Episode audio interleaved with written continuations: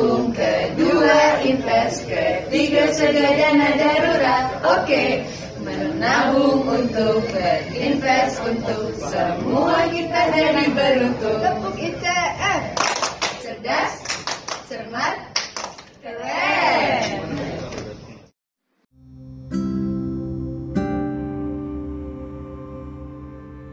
Halo, ketemu lagi dengan gue Lembu Tambun di Jurnal Lembu Pagi-pagi siaran Ada satu kasus nih menarik kita bahas yuk.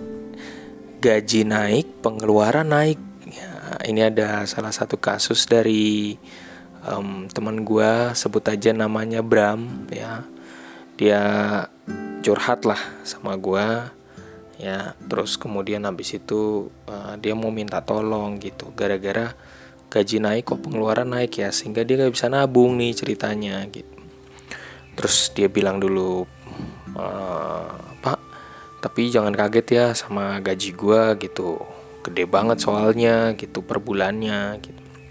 Ya nggak apa-apa. Share aja nggak apa-apa. Mungkin gue bisa bantu apa supaya lo juga bisa nabung gitu. Oke. Jadi kurang lebih gajinya tuh 19 juta 400 ribu. Gede banget kan itu hitungannya. Bahkan kas, studi kasus waktu gua bantu ibu yang di Jogja itu aja gajinya aja 10 juta dia ya kan? Gitu. Nah ini kasusnya kali ini gajinya 19 juta 400 ribu kurang lebih gitu. Jadi terus kemudian dia baik hati banget. Terus gue bilang coba deh dibikin laporan keuangan. Oh udah nih pak. Udah udah. Wah dia dia baik banget sampai dia nunjukin ke gua laporan keuangannya gitu. Dan dan uh, sorry gue nggak bisa share di sini karena itu sangat rahasia banget. Tapi gue pikir ketika dia bilang waktu itu gaji naik jadi gaya hidup juga naik gitu gue pikir ada gaya hidup yang salah nih. Gue pikir uh, saat itu wah nih dia pasti jajannya banyak atau uh, pengeluaran untuk apa namanya um, sesuatu yang gak perlu banyak banget gitu ya jadi kayak misalnya jalan jalan-jalan dibanyakin atau ngerokok atau apa gitu segala macam pas udah gue lihat laporan keuangannya ya uh, kurang lebih biaya biaya untuk bulanannya untuk uh, kebutuhan bulanannya, makan segala macam bersama anak itu kurang lebih 6 juta sendiri. Selebihnya itu harus bayar uh, bantu orang tua, uh, ada orang tua dia harus bantu, ada ada mungkin dari situ ada saudara, ada uh, anak juga. Kebutuhannya dia pengeluarannya sehingga akhirnya terus kemudian dia harus bayar kuliah juga. Ada kuliah kontrak lah segala macam biayanya.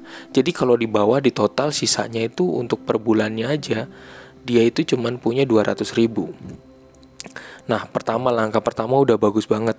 Si Bram ini udah bikin laporan keuangan sehingga dia bisa bikin proyeksi.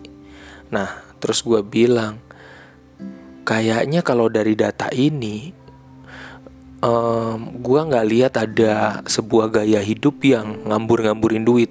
Tapi gue rasa lo Bram berada dalam posisi generasi sandwich. Artinya lo membiayai banyak buat anak sekaligus lo membiayai banyak juga keluar duitnya banyak buat orang tua lo gitu. Maka kalau advice gue saran gue harusnya dengan gaji gede gini lo bisa nabung harusnya. Paling nggak berinvestasi paling nggak lo bisa ikut dana pensiun eh, DPLK paling nggak gitu. Nah oke okay, kita sortir ya kita coba sortir kita bantu. Nah uh, harapannya pertama itu tadi lo udah bikin laporan keuangan bagus good sekarang paling ideal lo juga harus bentuk dana darurat karena lu belum punya tabungan sampai detik ini, maka kita bangun dari nol. Nah, dana darurat itu tiga kalinya pengeluaran bulanan. Nah, kalau gue lihat yang paling urgent bulanannya, pengeluaran bulanan adalah kebutuhan keluarga bulanan sama ada yang harian uh, segala macam itu ya gitu. Nah, berarti kalau sekitar 6 uh, eh, sekitar 6 juta 250 ribu ya bulanannya itu yang yang benar-benar urgent banget ya untuk untuk isi perut lah di keluarga. Maka 6 juta 250 itu ribu itu harus kali tiga. Jadi lo harus ngumpulin Bram sekitar 18 juta 750 ribu. Pelan-pelan aja cicil pelan-pelan. Tapi itu nggak boleh disentuh dana darurat itu nggak boleh sentuh takutnya kalau ada apa-apa amit-amit. Misalnya lo berhenti bekerja atau lo lagi sakit lo udah prepare untuk dana 18 juta 750 ribu itu. Untuk minimal tiga bulan ya.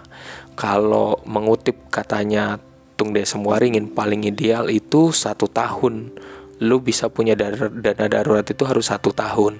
Tapi kalau menurut mentor gue ada mentor gue itu minimalnya itu tiga kalinya pengeluaran bulanan. Jadi itu nggak boleh disentuh. Plug nggak boleh disentuh. Oke.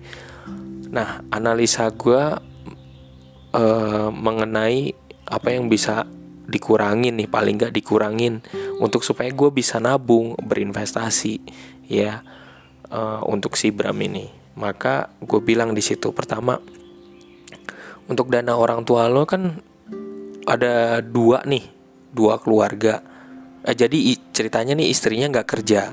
Jadi menurut gue dari peng, uh, menurut analisa gue kalau istri nggak kerja lu harus bisa berinvest banget. Lu harus harus bisa menata keuangan banget paling nggak berinvestasi istri dan istri tahu kalau lo lagi berinvestasi. Jadi duit itu bener-bener bisa ditabung. Kalau ada apa-apa kasihan istri juga nggak bisa nabung dia juga nggak punya penghasilan kan ribet ya. Nah gue lihat di sini dari analisa laporan keuangan buat orang tua mereka itu ada ada dua uh, untuk dua orang tua mereka yang berbeda. Nah itu kan gede Nah gue saranin itu dikecilin gitu. Misalnya kalau buat orang tua tuh 1,5 ya udah uh, satu juta aja bisa nggak buat mereka kasihkan gitu.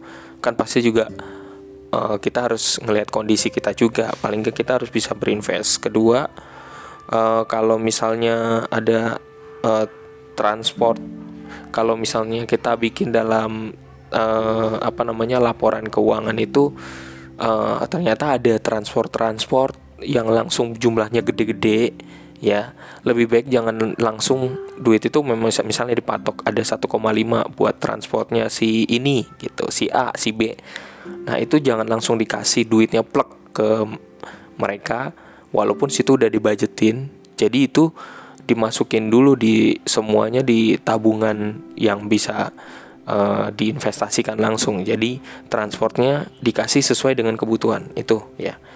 Lalu tiga, gue lihat di sini ada ada namanya belanja bulanan sama belanja harian. Belanja hariannya kalau nggak salah di situ sampai 3 jutaan. Eh, belanja hariannya itu ya kurang lebih sampai 3 jutaan, satu jutaan ya gue lupa persisnya.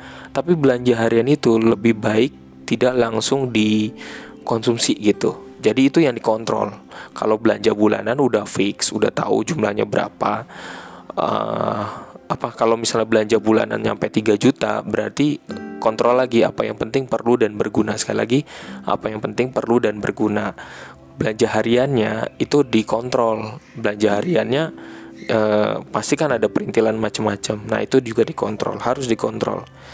Nah, di sini gue lihat juga ada salah satunya net nonton Netflix harus bayar Netflix. Ya gitu. Kalau memang kalau memang gila banget sama Netflix ya ya sudah. Tapi kalau memang bisa dikontrol bisa dikurangin itu di, dikurangin gitu ya. Nah cara mak maka eh, temen gue si Bram ini dia belum tahu nih dengan gaji gaji yang sangat gede tapi kalau misalnya dia langsung apa namanya langsung dikurangi langsung apa namanya ngurang-ngurangin uangnya dari tabungannya maka dia akan sulit untuk berinvestasi. Maka gue saranin duitnya begitu udah gajian e, kalau cuma naruh di bank maka dia akan banyak kepotong juga gitu sebenarnya. Maka paling efisien begitu gajian langsung semuanya ditaruh di pasar reksadana pasar uang ya. Reksadana pasar uang yang uh, langsung begitu udah terima duitnya langsung dimasukin dulu dibungain. Artinya setelah kenapa gue tips gue itu gue gue lebih saranin keluarin dari tabungan masukin ke reksadana pasar uang. Ketika uang itu belum terpakai sama sekali ya da, uh, walaupun dari laporan keuangan udah ada catatannya tapi ketika duit itu belum keluar sama sekali maka duit itu biarkan diputar dulu dalam reksadana pasar uang sehingga duit itu berputar. Jadi ibaratnya kayak passive income. Jadi dia duit itu berputar. Kita nggak perlu uh, apa namanya uh, kita, uh, jangan jangan diemin di dalam uh, uh, jangan hanya didiemin di dalam tabungan kemudian akhirnya tergerus oleh potongan gitu padahal kalau naruh di reksadana pasar uang begitu kita terus menerus kita taruh polanya sama justru akan mengalahkan bunga dari potongan bunga dari uh, bank itu sendiri. Itu tips dari gua.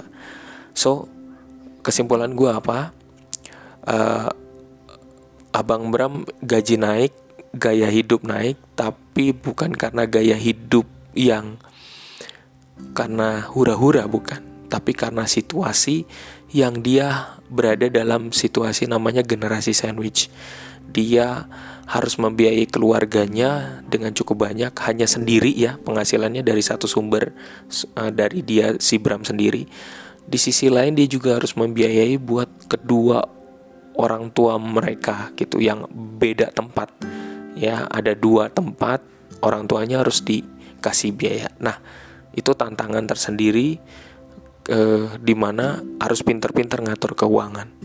Semoga bermanfaat untuk pagi ini dan luar biasa banget sekarang nyaris um, 11 menit podcastnya. Tapi semoga ini bermanfaat. Nanti kita bahas lagi. Thank you Bang Bram. Um, uh, thank you sharingnya thank you keterbukaannya dan gue boleh lihat untuk laporan keuangannya. Terima kasih banyak. Uh, case ditutup dan terima kasih untuk pagi ini. Semoga lo Bang Bram terinspirasi untuk podcast gue kali ini. Salam dari gue Lembu Tambun